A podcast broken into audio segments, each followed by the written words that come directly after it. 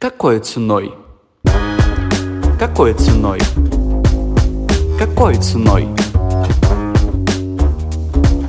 Какой ценой? Друзья, всем привет! Меня зовут Челпанова Алена, и вы на подкасте «Какой ценой?». У меня замечательный гость, вы наверняка ее видели, слышали, смеялись над ее вайнами. А сегодня у нас в гостях Лера. Лера, привет! Привет, Алена! По какому нику тебя можно найти в наших соцсетях или по какому нику тебя запоминают люди? Запоминают по нику Лери Ком, но у меня ком не как сайт, а как комар. Там просто такими К, как русская К, как говорится. Вот. Leri.com. Я вообще очень рада, на самом деле, что ты согласилась на подкаст. Почему? Потому что я смотрю твои вайны, и это что-то из разряда какого-то, я не знаю, 90-х, что ли, когда к маме приходит подруга и вот начинает что-то там язвить. И это какая-то такая, знаешь, для меня это теплая, понятная история. Я бы хотела узнать, во-первых, как ты к этому пришла, вообще, что стоит за тобой, какой ценой достается быть тем, кем ты являешься. Ну и, конечно, затронуть разные темы,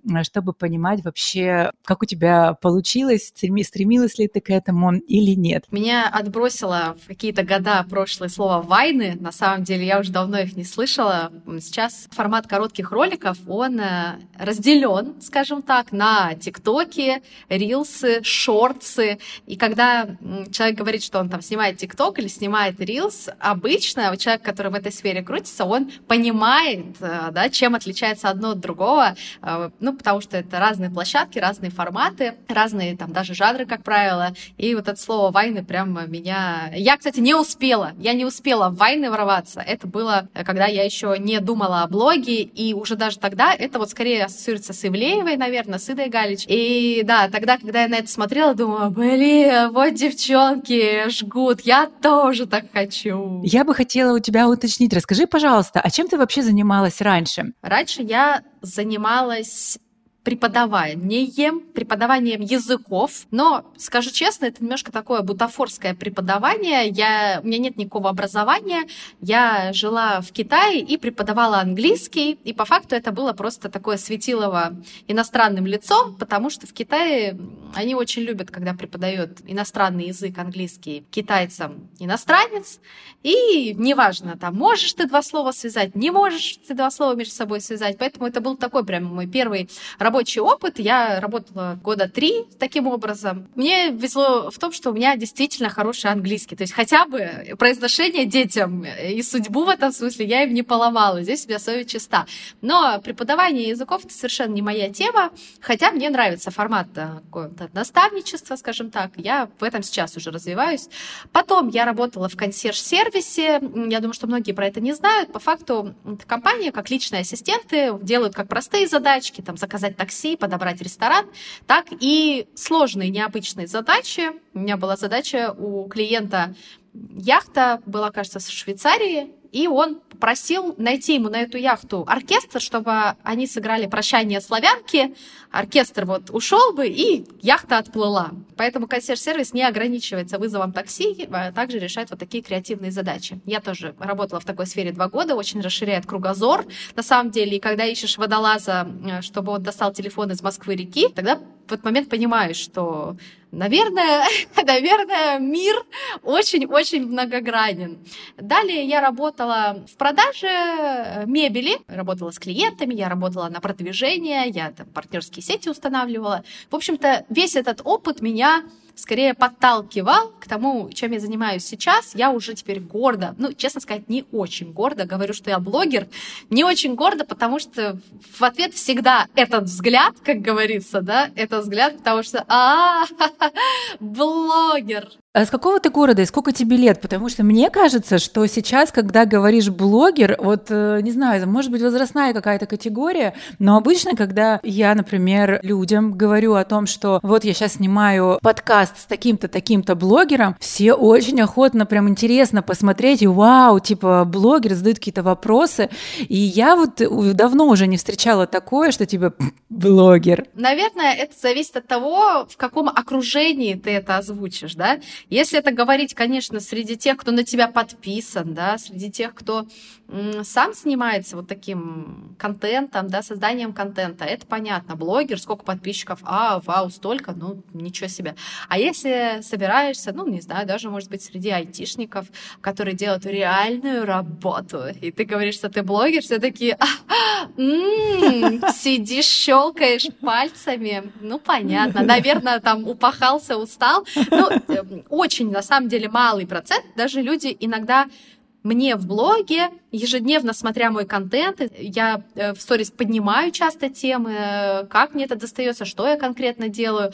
Некоторые там какие заходят, как я их называю, там свежие подписчики, новенькие, они, ой, ну что вы там прямо устали, упахались, мы тут на заводах.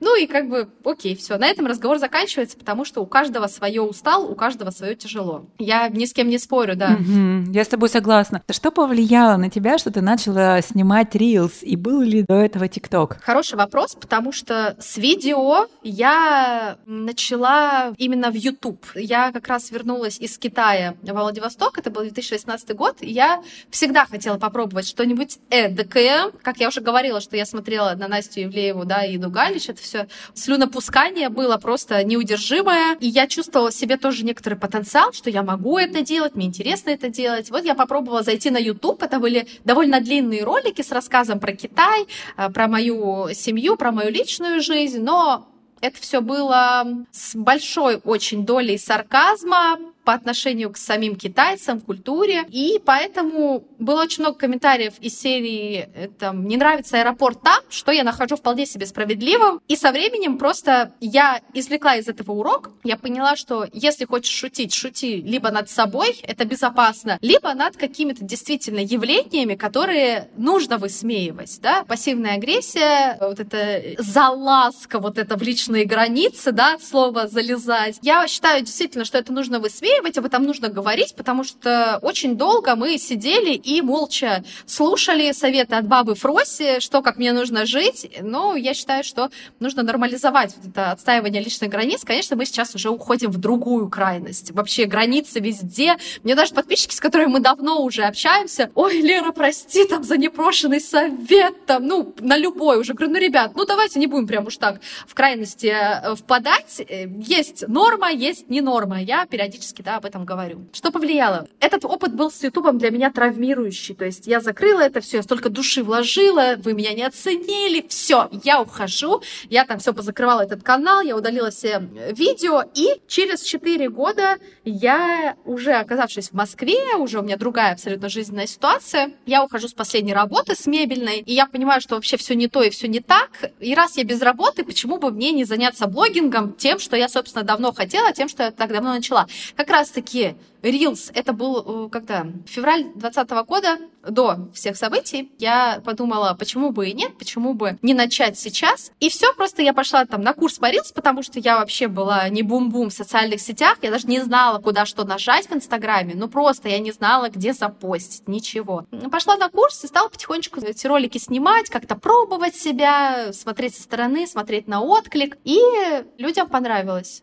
И вот как-то все закрутилось. А саму идею вот этого вот, э, скажем, человека, который залазит э, с непрошенными советами, который дает такие типа э, со стороны, ну, такие нужные типа советы, но которым нахер никому не нужны. Где ты взяла эту идею саму? Это у тебя было, может быть, потому что там, родилась дочка, и на детской площадке ты такую историю слышала. Возможно, ты просто это видела, возможно, что-то другое повлияло. Саму модель. Прежде чем я вот это стала записывать, именно авторский оригинальный контент э, с моим персонажем, это Агрессина Пассивовна, э, я записывала там, не знаю, записала 100 роликов, тоже на мамскую тематику, но совершенно другим посылом. Это просто были юмористические ролики, э, липсинки, там, танцы, тыкалки. У меня был тоже некоторый травмирующий опыт в плане общения с другими мамами, когда я родила дочь в 20 лет, и Конечно, рядом было очень много советчиков, очень много тех, кто знает сто процентов лучше,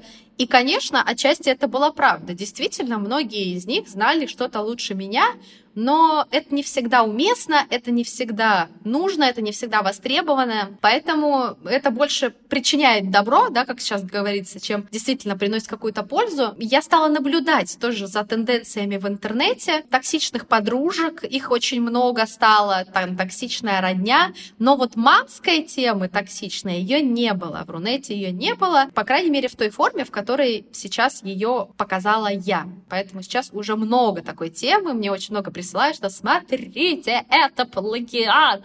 Я говорю, ну, слушайте, каждый вертится как может, поэтому удачи, всего хорошего. А вот скажи, пожалуйста, есть ли разница между подачей, вот, например, у тебя такая пассивная агрессия, либо когда человек себя бы проявлял, ну, собственно, таким, какой он есть. Я имею в виду разница в росте аудитории. То есть ты вела когда-то YouTube, ты вела, так скажем, от себя, показывала какие-то фрагменты своей жизни, сравнения, и так понимаешь, что не было того отклика, который хотелось бы. Сейчас ты начала это все показывать со стороны юмора, и, возможно, пошел больше отклик. Как тебе кажется, в интернете лучше быть самим собой или нужна просто какая-то фишка, и желательно, чтобы в ней была такая ложка дегтя, например, и тогда будет популярность? Есть у тебя какая-то такая формула? Дело в том, что когда я делала ролики на Ютубе, они были тоже с юмором. И, как я уже сказала, они были направлены, именно мой мой стёб, мой сарказм был направлен на просто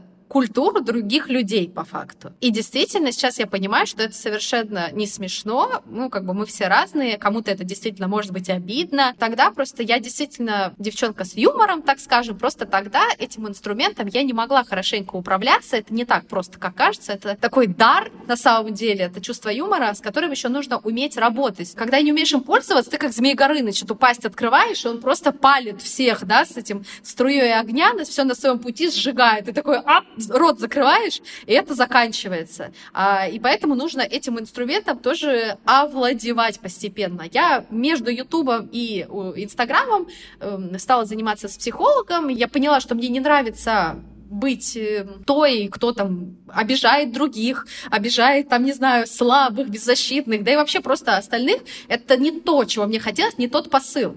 Вот. Формулы у меня нет, я только поняла, что смеяться над собой безопасно и над какими-то явлениями, которые действительно ну, должны быть э, высмеяны. Понятно, что у каждого есть какая-то субъективная точка зрения. Кому-то это... Очень много кто пишет под роликами, под моими, а что он такого сказал? Это нормально. Но я, у меня такое видение, у меня такой посыл, что считать чужие деньги, советовать свой совет, когда тебя не просили, это неприемлемо и недопустимо. Очень многие пишут, что а кто там тебе еще скажет? Ну и что такого? Ну и пропустил мимо ушей, ну сказала тебе там это. Окей, опять же, да, основываясь на моем мировоззрении, пропускайте мимо ушей не говорите ничего, слушайте, пожалуйста, это ваша жизнь, вы хотите так, вам так комфортно, без проблем. Мне так некомфортно, и судя по отклику, я вижу, что очень многим людям, они мне пишут, слушайте, у меня была такая подружка, а я не понимала, что после каждого нашего там диалога, общения, ну, у меня все внутри вот, а, когда опустилось. Я вот как это облитая этой грязью, но не понимаю, то есть человек напрямую же не говорит именно об этом мои ролики. Как бы все хорошо вроде как, да, ну вот вроде как и ну, ничего, ну, нет у вас денег, ну, у людей таких, как вас, да, с маленьким достатком, ну, бывает такое, я тебя прекрасно понимаю. И ты такой, блин, ну, он же ничего такого не сказал, но вот подчеркнул, что у вас вот там маленький достаток, например. И в этом дьявол в деталях, вот именно в этой детали. И главное, с улыбкой, да? Конечно, с добром, с добром. И очень сложно к ним подкопаться, понимаешь? Сложно подкопаться, потому что ты начинаешь говорить, слушай, мне так было только что неприятно, и там глаза 5 копеек, а что я только что сказал, вообще ничего. И это замкнутый круг, это замкнутый круг. И ты в итоге чувствуешь себя дурачком. Может, я зря на человека наехал, да, он же действительно вроде ничего такого не имел в виду. Но вот эта коллективная галлюцинация, это не паранойя оказалась, и не галлюцинация. Это действительно пассивная агрессия, направленная на вас. И нужно уметь ее проявлять и видеть ее. И вот благодаря этим роликам очень много людей пишут, что, слушайте, я прям по-другому вообще взглянул на вот эту подружку, на свекровь, на, там, на маму и так далее. Это изначально должен был быть просто юмористический формат, но он оказался для многих терапевтическим. Скажи, пожалуйста, вот э, по-любому с этими роликами пришло достаточное количество хейтеров, и, скорее всего, это так те люди, которые делают точно так же, что ты показываешь в роликах. Ну, скажем, назовем их, не будем называть там «я ж мать», но в любом случае у тебя затрагивается тема мамства, у тебя затрагивается тема какой-то бытовой истории, может быть, это чья-то подруга написала, может быть, это какая-то мама и так далее. Как ты реагируешь на этот э, хейт, когда их это задевает?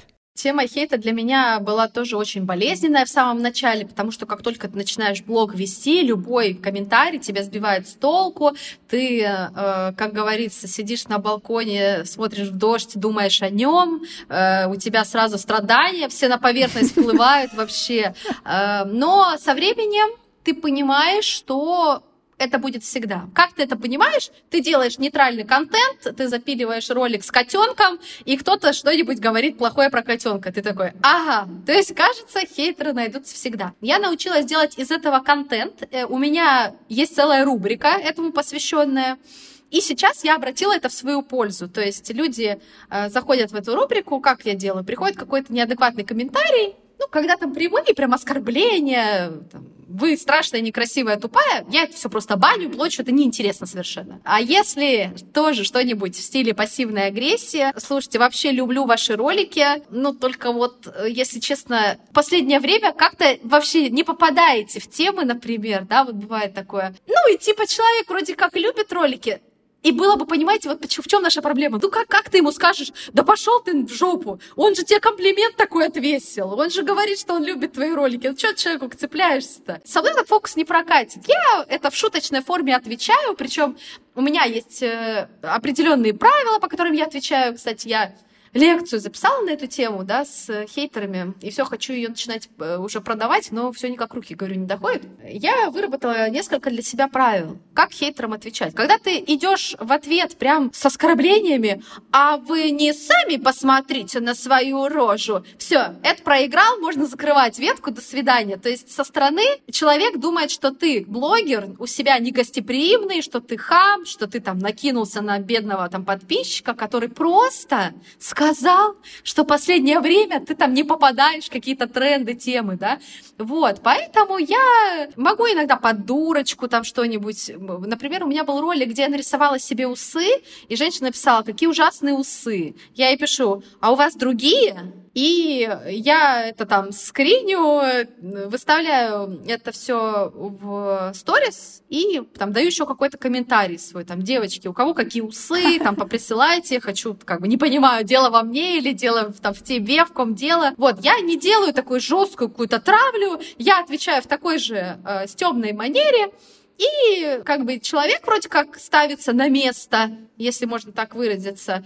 И подписчики видят, какая я смешная, молодец, да, так утепляются. Они проникаются этим. И многие на самом деле радуются, говорят, что наконец-то вот э, на них тоже управа нашлась, потому что у нас, к сожалению, в интернете пока никакого этикета общения нет. То есть цифровой этикет, он начинает зарождаться, да, там трехминутные голосовые в рабочем чате и все такое, но правил поведения в Инстаграм, его, их нет, к сожалению. Если мы в обществе сидим с незнакомыми людьми, мы в жизни им не скажем, слушайте, у вас что-то такое пальто вообще вам не идет, говняного цвета, то в интернете это норма. Я иду мимо, как голубь просто насираю тебе вот свое мнение про то, что идет тебе, что не идет, и иду дальше. И до сих пор даже многие говорят, ну ты же блогер, правда мне это пишут, ты же блогер, ты все это вывалила в интернет, вот теперь слушай.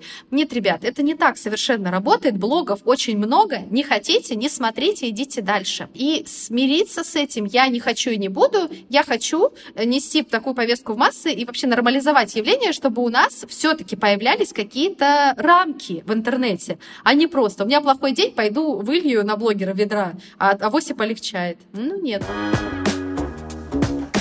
Расскажи, пожалуйста, помнишь ты про свой первый взлет? Может быть, это залетел какой-то ролик, или может быть, это что-то другое было? Расскажи о нем.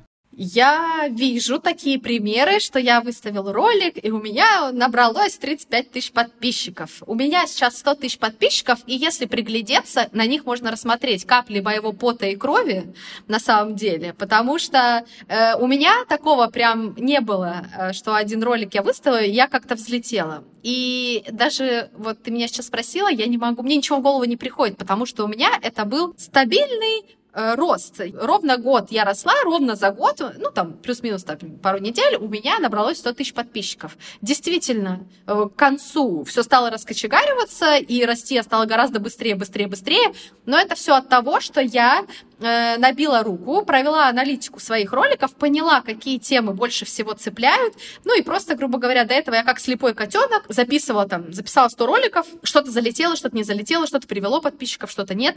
А сейчас, ну, то есть я взглянула на них, окей, вот этот набрал больше, вот этот и вот этот. Почему? А вот потому. И если ты, скажем, на залетающие темы снимешь 10 роликов подряд, то логично, что твой рост ускорится и усилится. Собственно, то, что сейчас происходит. Если я 10 тысяч подписчиков набирала с февраля по август, то с августа на текущий день я набрала 90 тысяч подписчиков. То есть это было не э, за одну ночь, а потихонечку. Это такая точка уже невозврата. Обычно такая норма от 100 тысяч идет э, как аббревиатура, что блогер будет теперь постоянно расти, и здесь уже можно как-то немножечко подрасслабиться. Если до этой цифры приходилось там как-то супер работать, то обычно 100 тысяч это уже считается такая классная точка. Поэтому я тебя поздравляю. А какой у тебя план вообще на блог? Потому что вот ты говоришь, что смотрела на Вайны Ивлеева и Галич, и понимала, что тоже так можешь, э, и в итоге ты так сделала. Какую имеешь цель на блог? Может быть, это просто востребованность, может быть, какой-то смысл э, несешь, может, что-то хочешь показать, научить,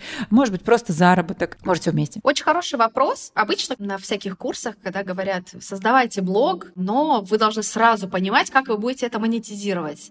Я как такой бунтарь, бунтарек, я не знала, как я буду это монетизировать совершенно. Я просто знала, что я хочу кривляться на камеру легально в почти 30 лет. И поэтому, знаете, зрители, когда делаешь как свое дело, оно как-то вот все приходит само. Вот я делала-делала в кайф, записывала эти ролики вообще без какой-либо отдачи. Полгода вообще шиш с маслом, просто ничего. Стала приходить реклама. Но дело в том, что реклама для меня тоже особый жанр. Я не делаю вот эту говорящую голову с нативкой. Как вы думаете, образование сейчас важно для детей? Да нет. Ну, как бы это куром насмех. Но это зачем людей держать за идиотов? У меня главное тоже такое правило, я не держу свою аудиторию за идиотов. И они отвечают мне на самом деле в этом взаимностью своими какими-то осмысленными совершенно комментариями, письмами, словами. Я делаю открытую рекламу, и часто я делаю ее в довольно креативном формате. Я делаю там в формате телемагазина,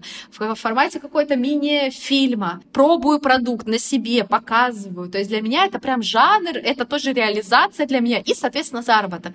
Первое, что это было, мой заработок, это там реклама. Потом меня заметили, и, э, там, не знаю, стали брать у меня консультации. Я потом стала давать консультации, да, как я уже говорила. В принципе, формат наставничества мне довольно было комфортно. Потом я создала свой инфопродукт, свой курс по Reels, то есть не, не просто голая какая-то мотивация. Я конкретно работала с э, ребятами, которые туда пришли, я давала там обратную связь на каждый ролик. Я тоже много, э, это такой мой первый, можно сказать, не знаю, можно ли это назвать каким-то предпринимательским опытом, не можно, но в любом случае, это проект, который я создала сама с нуля своими руками, поняла, что я не такая уж супер-мега-звезда, и просто придя в мир, сказав, э, ребята, покупаем, это не так совершенно работает, для этого тоже нужна работа, людей нужно к этому готовить. Я немножко шлепнулась э, об э, айсберг реальности на своем корабле надежд, вот. Не так много я продала, скажем так, но это была в любом случае качественная очень работа, кто-то из ребят вырос, очень хорошие отзывы, и после этого я стала знакомиться с другими другими блогерами, близкими по духу, да, все равно в интернете сейчас не так много классных рилсмейкеров, и более-менее все примерно одни и те же. Одни и те же лица, знакомые, все, как говорится. И э, я вот, э, не знаю, кто-то знает, не знает, Оля Макарова, мы с ней познакомились. Это тоже блогер, э, у нее тоже там аудитория очень большая, почти 100 тысяч.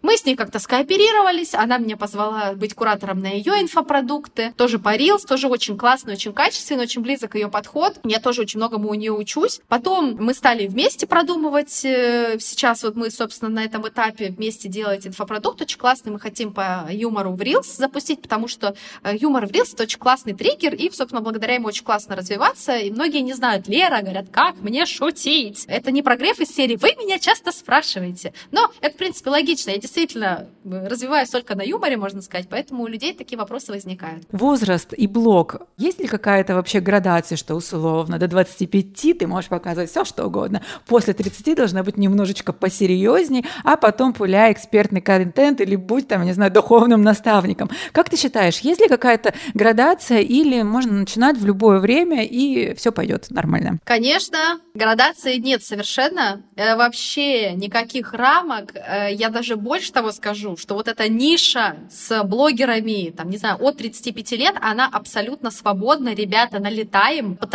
что, не знаю, очень много, конечно, ограничений, рамок, никто ничего не знает, никто там ничего не умеет. Ну и плюс, конечно, жизненные обстоятельства. В этом возрасте уже и дети, и семья, когда какие ролики, когда это все снимать, я это прекрасно понимаю, потому что я, собственно, даже в своем возрасте сейчас уже это проживаю. Ну и раз, утирая сопли ребенку, там как там подкармливая э, мужа, тоже кого-то заболевшего, э, когда у тебя там, я не знаю, работа, уборка, какие ролики. Я все это прекрасно понимаю, э, если возникает желание, вообще никаких рамок нет границ. И более того, у меня сейчас родители мои, они развивают свои инстаграмы для того, чтобы в своих сферах развиваться. Я очень их в этом поддерживаю, и мне очень хочется найти для них специалиста их возраста, потому что, ну, комфортнее, как ни крути, так информацию воспринимать. Я понимаю, что если бы девочка 14 лет пришла меня учить, и даже если бы она была очень прошаренная, я бы, наверное, немножко испытывала дискомфорт. То есть, ну, как, окей, девочка. Да, да, я с тобой согласна. Знаешь, у меня тоже есть продукты, но они со стороны здоровья больше. И было очень много предложений, там, Алена, мы хотим, чтобы ты продавала инфопродукты. Для меня это немного дико. И причем люди, которые это продавали, ну, возможно, они на свою аудиторию рассчитывали, а там аудитория типа, эй, эй, давайте, покупайте и так далее. Это вообще не то. В тебе сразу два демона таких, или два философа встречаются и такие, ну, блин, ну они же вроде бы такой молодой взгляд, может быть, их послушать потом. Второй говорит, блин, сколько тебе лет, это же вообще не твое. Поэтому ты такую очень крутую мысль сказала, что найти эксперта своего возраста. Я вот прям представила, если эксперты лет, ну хотя бы 50 плюс, которые бы могли нормально рассказать, показать с нормальным примером, а не так вот. Мне просто 50 лет, поэтому слушайте меня. Поэтому слушай, и все. Старших надо уважать. Шах и мат. Так, хорошо. Тебе кто-то помогает снимать или все ты делаешь абсолютно сама? Как это, если ты сама это делаешь, насколько это сложно? А, потому что у меня иногда закрадывается такая мысль. У меня есть муж тоже, и мне иногда хочется, чтобы он что-нибудь снял, да хотя бы подержал камеру. Но после того, как он просто даже держит камеру, я потом на это смотрю и думаю, лучше снимай технику. Подержал. Да-да-да, но не человека. Лучше бы на окно поставила. Да, да, да, да, да, да. Поэтому вот э, как ты, что у тебя, штатив, две руки или кто-то помогает тебе? Алена, ну ты меня прямо сейчас обезоружила, потому что ты перечислила все, что я использую для съемок. Я даже не знаю, что сейчас добавить на самом деле. Э, штатив и две руки, это правда. Но давайте, я не буду лукавить, все-таки мне еще помогает окно, э, дверь, на которой я ставлю Э, это выступы на домах. Э, сейчас, кстати, даже кроме шуток, меня спрашивают, ну куда вы поставили телефон? Ну, господи, идешь на доме выступ на каком-нибудь, просто выступ, туда и поставила. Я вообще поняла, что лучший враг хорошего, особенно в блогинге, поэтому, когда у меня даже в самом начале ведения блога был соблазн, сейчас куплю лампу, штатив, хренив, софтбокс, хирокс, и как у меня все завертится, я понимаю, что это большая ловушка, потому что ты на этого накупил, и у тебя уже есть определенные ожидания. Это же все в купе должно сработать. Комбо, извините меня, какое вообще? И, блин, софтбокс нафиг за 50 тысяч. Я на раннем этапе только купила iPhone в кредит, мы его полгода выплачивали, потому что я поняла, что мне нужно все-таки качество съемки. Но перед этим я снимала, там, не знаю, месяца два-три э, на Android, чтобы просто понять, мне это интересно, мне это не интересно. Когда я поняла, что есть у меня таки потенциал, тогда уже я купила себе iPhone, вот в кредит, никого не призываю, просто мне нужен был в моменте реально инструмент с нормальной камерой. Ты принимаешь себя такую, какая есть, потому что многие же почему ставят, а вот здесь у меня стоит софтбокс, а вот здесь у меня лампочка просто, а вот здесь я купила там в Леруа Мерлен что-то, а еще впереди меня солнце, и поэтому у меня вот такой классный свет. Почему? Это настолько люди гонятся за красивой картинкой или а, себя так недооценивают, не то, что даже недооценивают, им кажется, что такие, какие они есть, их, э, возможно, не примут, или, может быть, это все вместе? Мне кажется, что это нужно в каждом отдельном случае рассматривать, потому что вряд ли есть какое-то объяснение на всех. Я заметила, что действительно очень многие думают, что в этом секрет успеха. И некоторые люди, которые даже с трудом накладывают текст на ролик, они уже задумываются, какой там свет поставить. На что у меня посыл? Ребята, давайте сначала мы поработаем со смыслами, с визуальной составляющей, научимся их правильно оформлять, только потом уже накупим на миллион денег себе софтбоксов. И я всегда говорю о том, что дневной свет — это ваш самый лучший друг. И некоторые живут, а я вообще-то в Питере, а я, я в Москве, у нас тут света нет. Я тоже в Москве жила, и тоже света не было, и жила я много где на самом деле. Даже этот хмурый дневной свет, если ты прям вплотную к этому окну подойдешь, все нормально видно на основную камеру. Я более чем скажу, что вот этот вот хмурый свет, это самый классный свет, потому Самое что если то, будет он конечно. яркий, там будет очень жесткий пересвет. Засветы. Да-да-да. Да, полностью согласна. Расскажи, пожалуйста, по поводу своей дочки. Как совмещать блогинг и материнство? На самом деле мне гораздо сложнее было совмещать работу в найме и материнство. Это было бы, наверное, больше актуально, потому что я прям помню, особенно когда мы в пандемию там сидели, э, у нас был домашний вот этот колл-центр консьержный, и мне даже начальница писала, Лира, ты вообще как? Как ты это вывозишь? Дети же дома сидели, у нее тоже маленький ребенок. Я говорю, Ксюша, а никак вообще-то? Вот я сижу, у меня клиент в ухо мне говорит, мне нужны там два билета э, бизнес-класс. Я такая, да, да, бизнес-класс. И ко мне дочка подходит, я хочу какать. И ты такой, ага, бизнес-класс. Такой, да-да-да, иди. Угу, еще раз два пассажира. Ну да, говорю, иди. Вот это было сложнее. А сейчас у меня свободный э, график. Я все, все дела свои, все подготовки к роликам делаю во время, когда у меня ребенок в школе, и все. Мне действительно ни, никак я не отмазываю, что я прям какая-то супер страдалица. У меня был определенный бэкграунд, когда я там и пробивала потолок лбом и справлялась с трудностями. С блогингом действительно здорово сложилось, что у меня уже подрос ребенок, который большую часть времени проводит в саду или в школе. Мне действительно поддерживает муж финансово и морально, и у меня действительно было э, время и желание и возможности для того, чтобы этим заняться. Но я точно знаю, что для тех, кто хочет, для него возможности находятся. И квартира у меня совершенно была в Москве, и здесь не инстаграмная, и свет у меня тоже не э, какой-то свет, светличный, Светлана Светличная. Э, Это было обычное окно. Так что я тоже вижу тенденцию того, что а это не так, а вот вы, вы. Ну, так люди это во всем. Это не только блогинга касается, это просто такой типаж людей. Я просто стараюсь с ними не общаться, потому что, ну, ладно, я ничего не навязываю, я просто могу, если есть запрос, дать какую-то рекомендацию по тому, как можно без профессиональных супер штук это все делать. Если нашего Егорки, как говорится, на все отговорки, то, пожалуйста, я не буду навязываться, тем более бесплатно.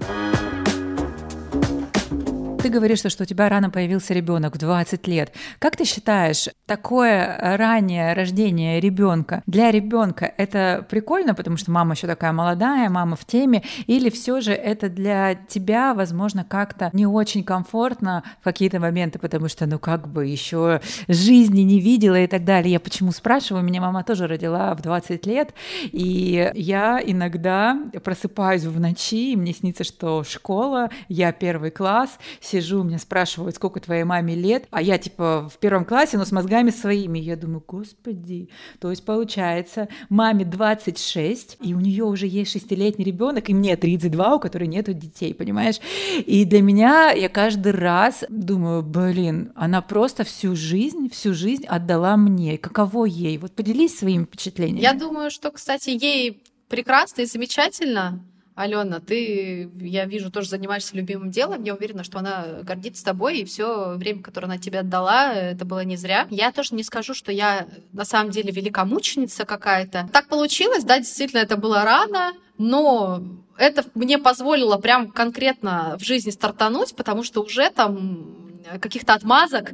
Я не могу найти работу, я не могу работать. Это все как-то очень быстро испарилось, просто в роддоме, можно сказать. И мотивация крутиться, вертеться очень быстро у меня тоже появилась. Я ну, можно сказать, ребенка одна растила, там у меня первые там, три года был э, муж, отец, да, моего ребенка, но он не сильно прям супер там помогал, поэтому я там сама крутилась, вертелась. И я интегрировала ребенка в свою жизнь. Конечно, когда ребенок маленький, там до трех лет, это, конечно, гораздо тяжелее. Но это просто все со временем уходит. Сейчас она уже и постарше, она первый класс ходит, уже, ну, я говорю, я интегрировала полностью свою жизнь. Даже когда ей было три года, четыре, мы ездили в соседние страны, мы ездили в Гонконг там на в отпуск, мы с ней летали в Корею, мы с ней в Казахстан тоже на неделю ездили, и куда только мы с ней уже не ездили, мне совершенно комфортно, конечно, иногда хочется это делать без ребенка, но мне нисколько не напрягает то, что вот мы с ней... Это был непростой путь от 20 лет до сейчас, но он абсолютно стоил того, потому что сейчас я очень сильный человек, я очень опытный человек э, во многих сферах. Это мне дало только сил. Если выбирать, то, конечно, лучше к материнству подходить с головой, осознанно и при желании уж тем более. Но у меня так не вышло, я работала уже с тем, что есть. Круто, Спасибо тебе за такую обратную связь. А расскажи, пожалуйста, как тебе кажется, э, зная и понимая вот все, что ты делала, весь твой путь, э, что для тебя успех? Успех это везение или это все же такая полноценная работа, возможно, работа над собой или работа над э, тем, кем ты хочешь быть, может быть, это совокупность каких-то факторов, а может просто везение? Очень классный вопрос, потому что очень часто я получаю в директ, ну или вообще комментарии, ну тебе везет, ты ж харизматичная, и я просто, вспомнив там свой этот YouTube-канал, вспомнив, как я там эти ролики что-то там записывала, я такая, да, у меня харизма. Просто когда входишь в Инстаграм, там есть э, раздел, да, загрузить харизму, ты ее загружаешь, и он тебе автоматически выдает там привилегии, он тебя сразу крутит на 10 миллионов аудитории, это очень удобно. Конечно, меня это, как э, очень модно, да, сейчас скажу, меня это триггерит, потому что у меня очень был большой путь к этому успеху, и ребят, со всей своей супер крутой харизмой, ну, а почему я не просто загрузила ролик, и все таки вау, Валерия, ты просто, извините, стар. Ты тебя в Голливуд и не меньше. Нифига такого не было. Очень много своих звезд, очень много талантливых ребят, которые снимают рилсы. Я очень многими из них восхищаюсь, смотрю, чему-то учусь. То есть звезд полно на небе. Не надо думать, что прям ты такой, э, не знаю, бровями поиграл, как Эмилия Кларк, и все таки ну, все, это харизма, я просто в нее влюбился.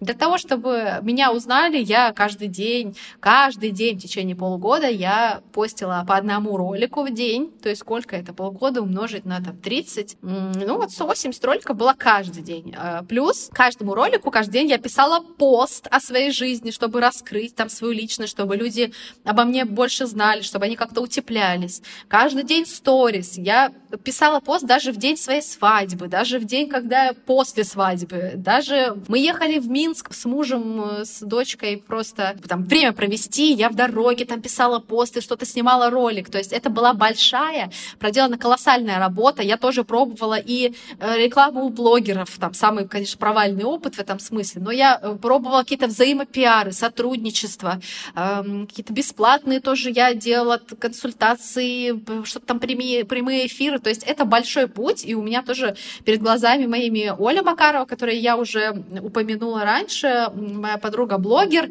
У нее есть классный пример, у меня просто такого нет. Ей тоже часто говорят, что у нее все это потому, что она харизматичная, и у нее сохранились видео там какой-то годовалой двухгодовалой э, давности. Два года назад она записывала первые сторис там про Петербург. Это все абсолютно с каменным лицом этого, с острова Пасхи, да, из Тукана вот это.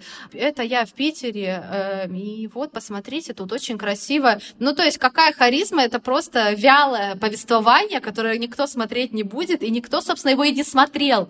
Это навык. То есть, конечно, я действительно нормально всю жизнь не кривлялась, и все на свете. Но как я это оформляла вначале, там, у меня была какие-то куча текста, какие-то очень странные смыслы. Я записывала то про детей ролики, то про child-free, там, да, про семью, там, э, шутки про то, как я в 30 без детей. Короче, меня бросало туда-сюда.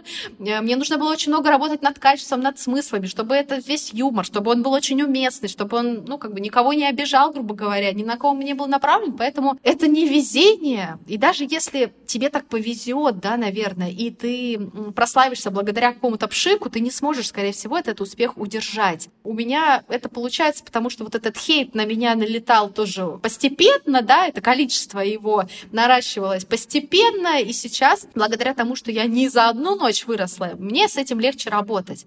Мне легче э, отделять какие-то предложения о сотрудничестве хорошие, да, от плохих, например, потому что у меня есть опыт. Потому что если бы я за один день на 50 тысяч подписчиков выросла, и кто-то, любой бы ко мне пришел, здрасте, прорекламируйте, там, не знаю, нашу майку, алкоголичку, мы на Wildberries, я бы сказала, класс, давайте, ой, меня реклама, мне пришла, я блогер. Нет, не так совершенно. Сейчас такой рост постепенный, он, на мой взгляд, и для меня был гораздо лучше эффективнее. И отвечая, если кратко, для меня лично успех — это большая работа. И то, да еще работать и работать. Ну что успех там, такое местечковая история. Я испанский учу, и я там по-испански сказала э, своей ученице, когда она спросила, кто я, я сказала, что я маленькая селебрити. Вот. Э, и здесь также. Ну, я действительно маленькая, то есть, понятно, есть куда расти, и работы еще предстоит много. Просто слушая тебя, э, это как, знаешь, смотреть на огромную, я не знаю, огромный Эверест и такой, и с чего начать этот подъем? Вот 180 роликов каждый день, попробуй попробуй придумать идею, попробуй не выгореть и так далее. Что тебе помогало держаться на плаву, когда ты выпускаешь условно 60 роликов, ну пусть это будет 40, и а, эффект от этого не такой колоссальный. Что тебе помогло это не бросать? Даже я бы сказала не то, что эффект не такой, он никакой. Это большая разница. И я, конечно, смеюсь, когда говорят, слушайте, ну вот я ролик типа запилил, я прям потратил 14 э, часов монтажу, а где?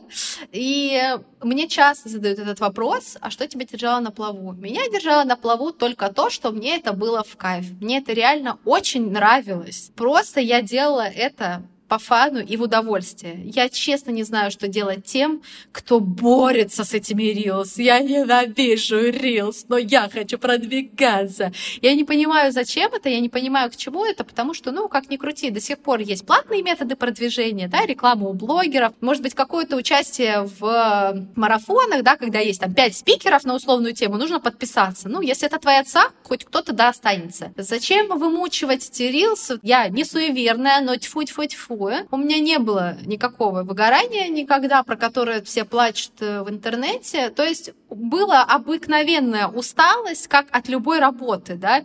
Но я брала неделю э, отпуска, и я просто не занималась Инстаграм в это время. Я отдыхала, проводила время, все и наполнялось. Все. Есть некоторый момент, связанный с публичностью и с э, тем, что ты пропускаешь через себя слишком много людей, да, их мысли, их жизни. Они пишут постоянно и в комментариях, и в директе. Это действительно устает тебя э, гораздо быстрее, чем когда ты работаешь не в этой сфере. Но я это очень люблю, и меня держало на плаву только то, что мне это очень нравилось. И никакой у меня великой цели не было. То есть у кого-то эта цель. Они вот ставят хочу 100 тысяч подписчиков. И вот на нее работают. Я так, наверное, не смогу без удовольствия в процессе. Поэтому только он меня и поддерживал.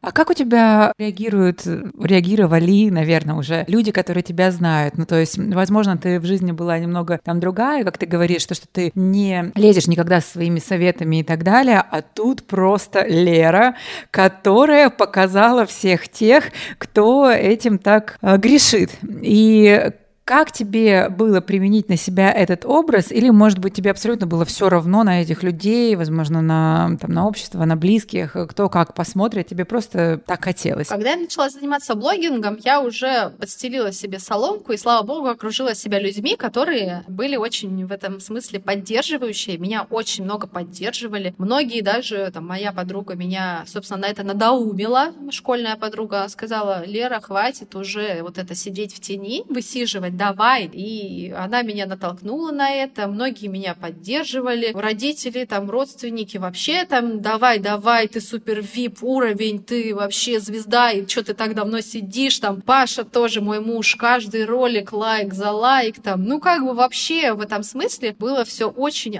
легко, органично, даже я не помню, ну, те, кто просто чего-то там осуждал, наверное, они просто отписывались, у меня не было времени, наверное, следить за ними. Я просто сделала так. Мне было действительно не очень комфортно в, своем Инстаграм это все начинать. Ну, у всех есть тот самый Инстаграм, там, со 100 подписчиками, для которых, да, фоточки там. И я создала новый аккаунт, на котором я сейчас сижу, со словами, что я перехожу туда, и, как говорится, в том Reels, и я буду делать все, что я захочу. Я сказала, я не знаю, что там будет, я буду, может быть, менять тематики, и так и случилось. Я сначала перешла туда вообще с другой темой. Но я, короче, что-то хочу как-то двигаться, мутить темы. Хотите, смотрите. Вот. И, но только ничего мне не говорите, да, что вам там это нравится, не нравится. Все, туда мне ко мне тоже перешло там человек 80, которые тоже со мной всегда везде, и было интересно. Они практически все там до сих пор сейчас со мной и смотрят меня. И это мне позволило расправить крылья, что я не сижу вот это там на своими 120 подписчиками, не плачу там, кто там что подумает, это интересно, им это неинтересно. Я просто сказала, что я ухожу на другой аккаунт, и там будет уже экспериментальная история, пожалуйста. Хотите, молча переходите. Либо не молча, но делайте мне комплименты, но ничего другого я не принимаю. Спасибо тебе большое за такой ответ да, мотивационный, что можно сделать, э, если тебе приелся твой аккаунт, и ты понимаешь, что в тебе есть несколько личностей, которые хотят как-то развиться, и э, можно воспользоваться таким методом. Последний вопрос, который хочу тебе задать. Расскажи, пожалуйста, какие у тебя планы на будущее? Возможно, по развитию блога, возможно, что-то нам ждать еще от тебя прикольного. Алена, Ладно, сейчас горизонт планирования два часа да, в современном мире. Ну, да. Поэтому этот вопрос очень э, сложный, очень философский. Честно, я не знаю, правда. Я живу здесь и сейчас, и у меня была главная цель в жизни — это делать ту работу, которую я люблю, заниматься любимым делом. В целом я уже цели достигла, и я сейчас просто живу в процессе. То есть вот я каждый день, я получаю удовольствие от того, что я делаю, от того, что я создаю какие-то инфопродукты, я в процессе их создания, то, что я делаю креативную рекламу, просто день за днем я получаю от этого удовольствие. Какие-то цели еще, ну, возможно, они появятся, овладеть какими-то навыками, да, не знаю, языки еще какие-то выучить. В общем-то, честно, пока таких глобальных планов нет. Хочется где-то уже в плане гражданства, резидентства просто устаканиться, потому что когда будущее туманно уж совсем, то сложно настраивать, да, вот какие-то кирпичики на этот фундамент э, из соплей сделанный. Но главная цель мной уже по жизни такая глобальная достигнута. Остальное все будет достигнуто. То есть э, деньги ко мне приходят э, все больше и больше, потому что я всегда была уверена, и мне всегда об этом говорил мой отец. И я сейчас то же самое говорю своей дочке. Только найдешь любимое дело, но это так и есть. Вот возможности как-то приходят сами собой. Ну, не, конечно, сами собой. Опять же, везение, харизма харизма, да, опять, я говорю, просто когда ты начинаешь в этом крутиться, люди видят тебя как определенного профессионала, специалиста, то уже все это подтягивается. Кто-то что-то про тебя сказал, кто-то где-то тебя упомянул, кто-то где-то тебя увидел. А сейчас, тем более, все сидят в Инстаграм, все эти смотрят мои ролики, и, конечно, люди нужные, там, какие-то продюсеры именно каких-то интересных проектов, они меня видят, увидят, и я просто не буду с собой договариваться, я буду участвовать только там, где я бы хотела участвовать, делать только то, что я хочу. Вот. Это очень очень круто. И знаешь, ты такую классную тему для меня только что новую открыла, но я постараюсь это очень быстро у тебя узнать. Скажи, пожалуйста, с какими ценностями ты воспитываешь дочь? Принципами, возможно. Вот ты рассказала про отца, как он тебя воспитывал, и рассказала по поводу дочки. Это же тоже очень интересно, потому что... Но ты отражаешь, в общем, в дочке то, что хотела бы, наверное, чтобы у тебя было, и либо не то, что даже у тебя, мы для детей хотим самого лучшего, вот в твоей картине мира какие принципы самые такие действенные или, может, самые лучшие? Ну, первое, и главное, да, чтобы она слушала себя в плане занятий, даже сейчас же уже есть какие-то в школе, да, развивашки и все прочее, э, делай, что тебе нравится, хочешь ходи, хочешь не ходи. Правда, мы вчера столкнулись с проблемой, что ей нравится больше прогуливать эти развивашки. Я говорю, ну тоже вообще-то неплохо. Это тоже выбор. И я говорю, что надо делать то, что тебе нравится. Найдешь любимое дело, все приложится.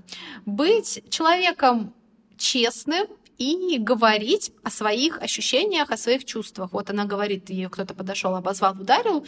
Я говорю, ты говорила о том, что тебе это неприятно, и что ты бы так не хотела дальше общаться. Я не говорила. Я говорю, ну скажи, и дальше уже можно будет э, посмотреть, что с этим делать. Каждый раз еще спрашиваю ее, спрашиваю, ты говорила об этом, ты об этом говорила, ты делилась своими ощущениями, чувствами с этим человеком. Там, они тоже, я с подружкой поругалась, мы там вообще ругаемся, я говорю, ну, скажи ей тогда, что так дружить сложно, предложи ей варианты такие, такие. То есть словами через рот тоже самый главный мой принцип, и я тоже ей это передаю. И, собственно, у нас такие отношения на этом строятся. Она мне тоже дает периодически обратную связь. Мне там, было неприятно, как ты сейчас меня там, наругала. Я, конечно, тоже как... Я не супер Оша, Дзен, Будда. Я могу также и наорать на ребенка, извините, когда ты уже, да, у тебя последняя нервная клетка, как э, Эдуард Хиль, да, ла-ла-ла-ла, ходит там и все, уже помирает. Я могу и наорать все на свете, потом он говорит, э, мне было страшно, мне было неприятно, я объясняю, мама, там, я, да, разозлилась по вот поэтому, поэтому, но мне действительно не стоило на тебя кричать, э, пожалуйста, прости. Когда словами через рот, остальные все там суперценности, мне кажется, они отваливаются, потому что, ну, здесь становится очень просто с этого момента. С этого момента становится очень просто и понятно все. Поэтому ищи любимое дело и говори словами через рот. Круто. Спасибо тебе огромное. Спасибо тебе большое за такое большое интервью. Дорогие наши слушатели, если вам понравилось, обязательно ставьте звезды в том приложении, где вы слушаете, пишите комментарии, потому что это это помогает и мне приглашать классных, прикольных гостей. Если вам интересно задать лично какие-то вопросы для нового гостя или посоветовать, заходите в наш телеграм-канал, вы там найдете бот, который вас приведет к дальнейшей инструкции. А я что буду ждать? Я буду ждать твой курс. Почему? Потому что я с удовольствием анонс об этом расскажу, собственно, в нашем телеграм-канале. Я уверена, что не только я э, захочет его посмотреть, купить, обратиться к тебе за помощью, потому что люди ходят к людям, и сегодня ты прям круто о себе рассказала, заявила. Спасибо тебе большое. Показала немного другую сторону себя. И это очень ценно. Спасибо тебе, Алена, за приглашение, за приятные слова. Курс, да, он еще планируется в очень необычном формате. Я же не могу просто взять и сделать курс. Мне надо какой-нибудь с переподвыподвертом. Поэтому будет здорово, да, если кто-то э, из зрителей придет, но ты уже скажешь, что ты вроде по предзаписи, да, поэтому я место уже заняла одно. Yeah, один, один человек это тоже успех, знаешь, своеобразный разные. Спасибо большое. Мне было тоже очень интересно и полезно. Спасибо тебе огромное. Я тебе желаю хорошего дня, хорошего тебе настроения. Надеюсь, э, это интервью тебе тоже немножечко сейчас его поднимет. И будем э, встречаться с тобой в наших э, соцсетях. Если мы когда-нибудь встретимся с тобой в жизни, я буду только рада. Спасибо тебе большое. Пока-пока. Спасибо большое, Алена. Пока. Какой ценой? Какой ценой? Какой ценой? Какой ценой? Какой ценой?